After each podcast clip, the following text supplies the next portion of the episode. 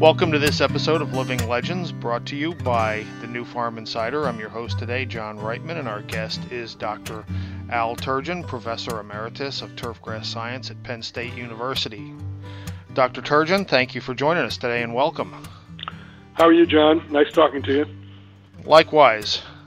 You've had a very long and successful career there at Penn State. Now your title is Professor Emeritus. Tell us a little bit about what you've been up to since 2012. Well, I retired in December of 2011, so it's it's going on six years, and uh, I gradually faded into retirement. I after I retired, I continued to teach online for several years. Uh, I was doing a lot of international travel. Now I'm I've dwindled down to uh, just a little bit of online teaching and essentially stopped traveling except for the GCSA conference. I enjoy going there every year. But that's about it. Uh, mostly on doing other things now. What are some of the things you're doing in your free time now that you have more of it? Well, I, I exercise more, go to the Y every morning, and do water aerobics. I uh, I'm involved in a lot of military affairs. I was a, I was a veteran from Vietnam, and I'm in uh, I'm a member of the um, board of directors of the Pennsylvania Military Museum, and involved in some other activities relating to Vietnam, uh, particularly since the uh, Burns film has has been coming out. Uh, and I'm doing a little bit of writing. I'm trying my hand at uh, writing a novel, assisted by my daughter, who's a novelist, and uh, and I'm also writing an education book uh, based on my experiences. So I, I manage to keep myself plenty busy. Plus, my wife always has a list of things for me to do as well.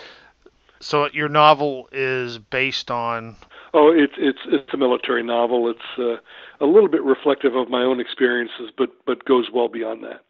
I believe looking at your CV mentions how you were an officer in the Army back in the 60s and a helicopter pilot. Tell us a little bit about that experience. Yeah, well, when I graduated from Rutgers in 1965, I got a commission uh, in the Army and went to infantry school and then helicopter school and then spent a year in Vietnam uh, with an assault helicopter company and uh, and that was that was quite an experience. Um, I uh, did combat assaults and uh, resupply missions and reconnaissance and command and control and cyber warfare, whatever they asked us to do.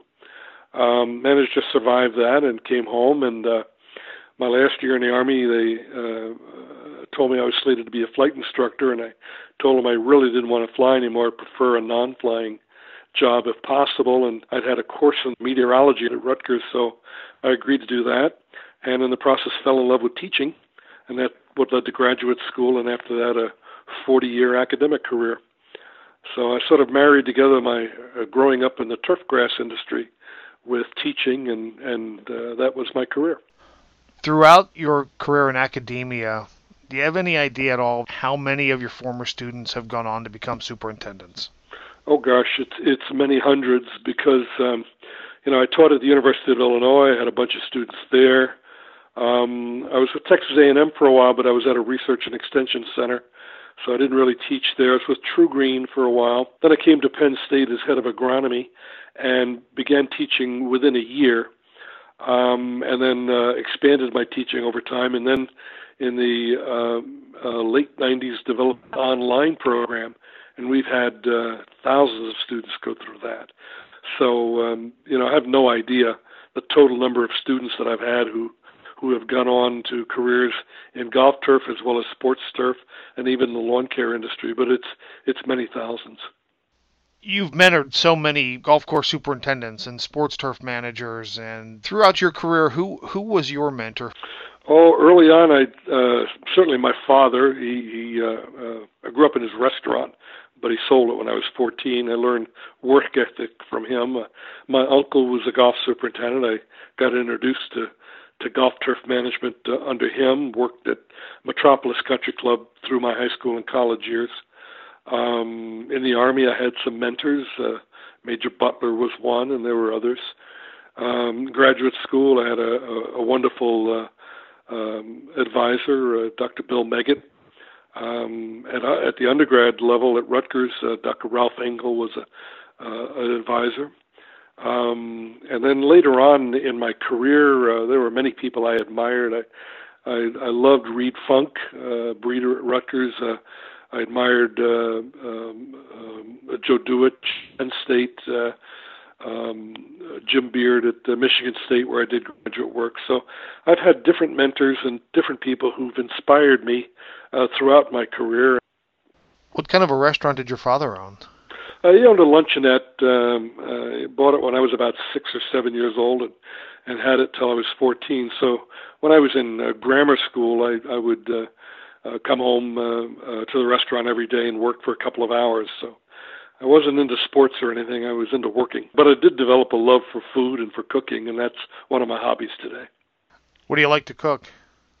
Oh gosh, um, um, uh, I focus especially on uh, Italian food. I'm Italian on my mother's side, and uh, grew up in that tradition. And uh, I make the best lasagna uh, of anybody in the world, uh, and do some other things that are pretty good. And I like Asian food. I really like lots of different foods. My wife grew up in Mexico, and so she uh, she's very good at Mexican food and an excellent cook generally. So. Which explains why you have to remain active and uh, diligent about your exercise regimen.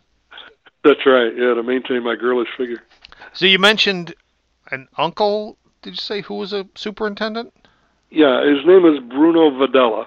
He's he's he's deceased now. He died about uh, uh, 17 years ago, but but he was um, he was at Metropolis Country Club in White Plains, New York, and and uh, many of the family members worked there over time, and he had been there for many years. I think when he retired, he had 44 years at Metropolis. Um, but he was um, he guided me. Uh, he was he was my uh, my closest uncle. Uh, would babysit me when I was little, and uh, and would take me out to the golf course on Sunday mornings, and and uh, and I would uh, change the tee markers while he changed the cupping position on the green. So I did that when I was uh, eight nine years old, and so when I got old enough to work, age 14, then I actually got a job there. Worked there all through high school and college years. So he and I were very close, and even as I moved on in my career, I'd always uh, come back and visit him. Had a very close relationship. What was it about the turf business that attracted you? Yeah, uh, that's a good question. I um, I, I loved being outside.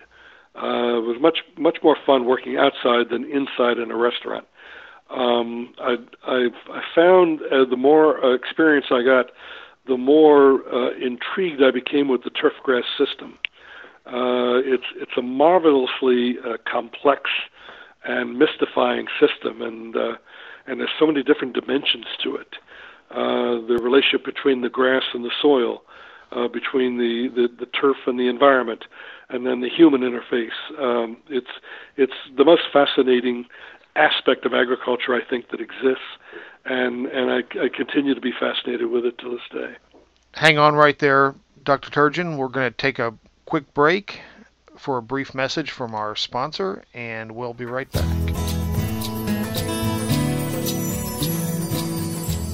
Pinpoint fungicide from Nufarm Americas contains a new active ingredient to deliver outstanding early and late season control of dollar spot. Pinpoint provides superintendents and turf management professionals with an excellent fungicide rotation partner to optimize disease management stewardship. Pinpoint's unique and targeted active ingredient has been proven in university performance trials and delivers outstanding control of dollar spot, take all patch, fairy ring, and brown patch to ensure a clean field of play. For more information, visit nufarm.com. We're back on Living Legends, brought to you by the Nufarm Insider. Our guest today is Dr. Al Turgeon, Professor Emeritus at Penn State University. Since you got into the business, there have been an awful lot of changes throughout the years. How did you stay current with so many dramatic changes that were occurring in the field? Yeah, um, uh, that's a good question. Uh, one is is by staying current with the literature, because um, uh, turf people. Uh, uh, from the early part of my career until the end, were publishing more and more and there were more and more people involved, and so there was more information coming out. So it, it was a, a major task to to be well read and to keep current with all the things that were going on. The the second reason is is you go to conferences and uh, sometimes they're scientific conferences and sometimes they're educational conferences. I did a lot of that and. Uh, the advantage there is one, uh, not only do you have the opportunity to share what you've learned with others, but you also listen to what other people have to say. I always enjoyed listening to other academics as well as as field professionals and learn from their experiences. The third thing is is you've got to travel. You've got to get around and and you've got to see turf. I've I've looked at turf uh, uh, on golf courses, athletic fields, and so on all over the world, all over Europe, Asia, um, Australia, New Zealand, all over North America, Central America, even a little bit into South America.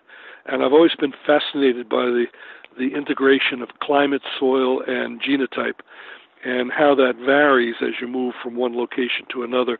So the your whole working life is a learning experience and um, and there's never enough time to do everything that you want to do or learn all the things you want to learn. But it, I found myself continually motivated to to learn as much as I could, any time I could, uh, under every circumstance. And I think that's the essence of the academic lifestyle. That's why I enjoyed it so much because I was never bored. Uh, never really had time to do very much else because it was so all-consuming you played a significant role in the Penn State World Campus, the online curriculum. And that was in a time when nobody else was, or very few places were conducting any sort of education online at all. What did you see and what did Penn State see that made you think this was where education was headed and there's a need here that needs to be filled when nobody else was doing it? Part of it was the fact that throughout my career I've always used illustrations. Uh, um, even as a as a brand new professor, I would hire artists to illustrate things um, and show the salient features of things that sometimes are obscured in a in a natural photograph. So, for example, if you wanted to see what thatch looked like and its relationship to a turfgrass community, you could see it better in my illustrations than you can in actual photographs of thatchy turf. And so, over the years, I accumulated quite an inventory of artwork as well as photographs. And in the early 90s, somebody came into my office, and uh, I think I was still department head at the time, and then said, "You want to see something cool?" And they showed me Mosaic, which was an early web browser and the one thing that that impressed me with Mosaic is you could take illustrations like the ones I had accumulated, you could scan them, make them available on the web, you could add narrative text, and you could add navigation icons by which to move from one illustration to the next in series. And when I saw that, I thought that's the future of education to make information and and well developed learning resources available now, at the time, uh, I, I was involved in distance education administratively. We were trying to do extension programs via satellite, and I became familiar with interactive television. And I thought neither of those really was the future. They were expensive, they were inconvenient, they were complicated, um, and and I thought they were um, uh, expensive ways to do second-rate education. But when I saw the potential of online, I thought that's the future. It's going to be used to enhance the quality of resident education, and it's going to enable us to extend our reach to people all over the world. And so that's when I decided to get out of administration and devote my life to that. And so that's what I started doing in the middle uh, 90s and I ran into, you wouldn't believe the obstacles I ran into. People absolutely convinced that not only could you not teach that way, but somehow or other was wrong to do that. And I, I simply saw the upside potential and uh, managed to scrape together a few dollars and, and was able to fund the things that I wanted to do. And I, unbeknownst to me, at the same time, the university was had some task forces working to explore online education and so in the later 90s, uh, our interests converged. And uh, when they decided to start the World Campus, I was asked to be a member of the study team that, that put it together. And then the very first course taught was my introductory turfgrass course. And at the time, we had we had a a really tough go because a lot of people just wouldn't do it or weren't interested or didn't think it had potential. But over time, I was able to convince my colleagues to uh, in the turf program to also help develop courses. And eventually we developed our certificate programs, eventually a, a bachelor's and a associate program. And the last thing I was able to get done before I retired was an online master's program. So it was it was a fun exercise. I really enjoyed it, and it was fun being part of a of an innovative crew at Penn State that really ushered this thing in throughout the duration of your career, did you see changes in the students that you were getting? Mainly, the difference we saw early on was the tremendous explosion in the number of students. When we introduced the turfgrass science major at Penn State, I think that was 1992. I think we had 12 people who were who were agronomy majors with a turf option. That quickly expanded to 250 uh, on um, um, uh, turfgrass science majors. Um, some of those students weren't well qualified. Some of them couldn't pass chemistry. And so we instituted a chemistry requirement before they could start taking turf courses. That flushed out about 50 out of the 250. And then we, we maintained a pretty high uh, enrollment for a long time.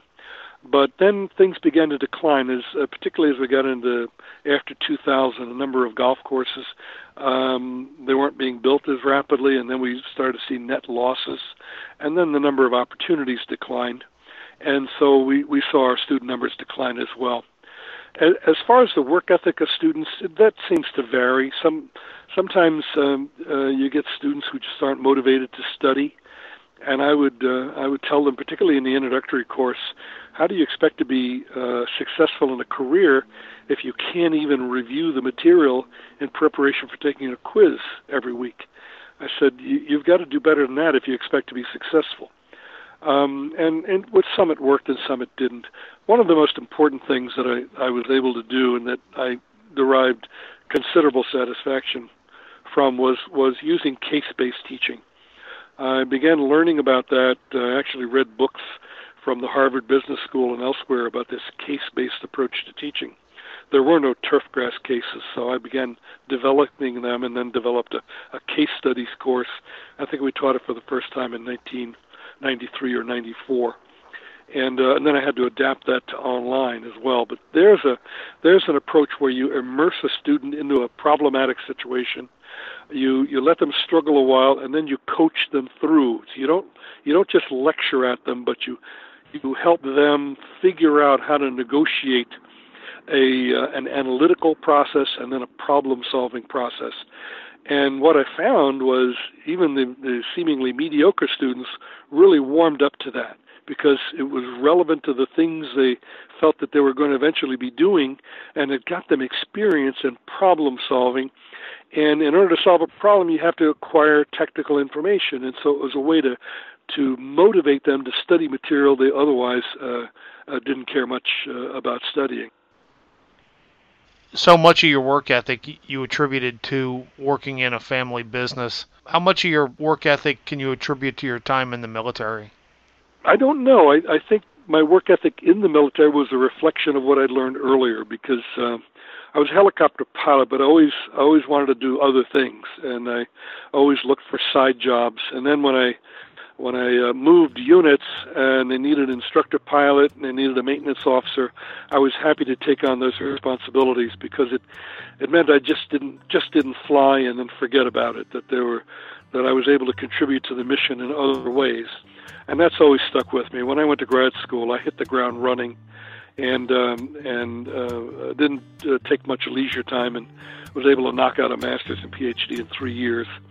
And when I went to Illinois, I hit the ground running there and and built a program uh, pretty aggressively. And maybe I was playing catch up from the time lost in Vietnam. I don't know, but but um, I've, I've always been med- motivated by it, and I think in part it was the work ethic I learned as a as a boy, and in part I think it was because of the war experience and and learning how precious uh, uh, and short life is, and how it's important to make the most of it. Well, Dr. Turgeon, I want to thank you for your time today. It's been a pleasure talking to you, and we appreciate your time. Thank you, John. I enjoyed it. You take care.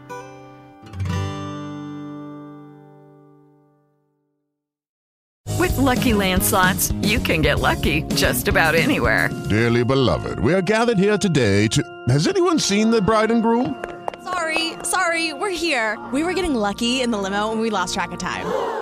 No, Lucky Land Casino, with cash prizes that add up quicker than a guest registry. In that case, I pronounce you lucky. Play for free at LuckyLandSlots.com. Daily bonuses are waiting. No purchase necessary. Void where prohibited by law. 18 plus. Terms and conditions apply. See website for details.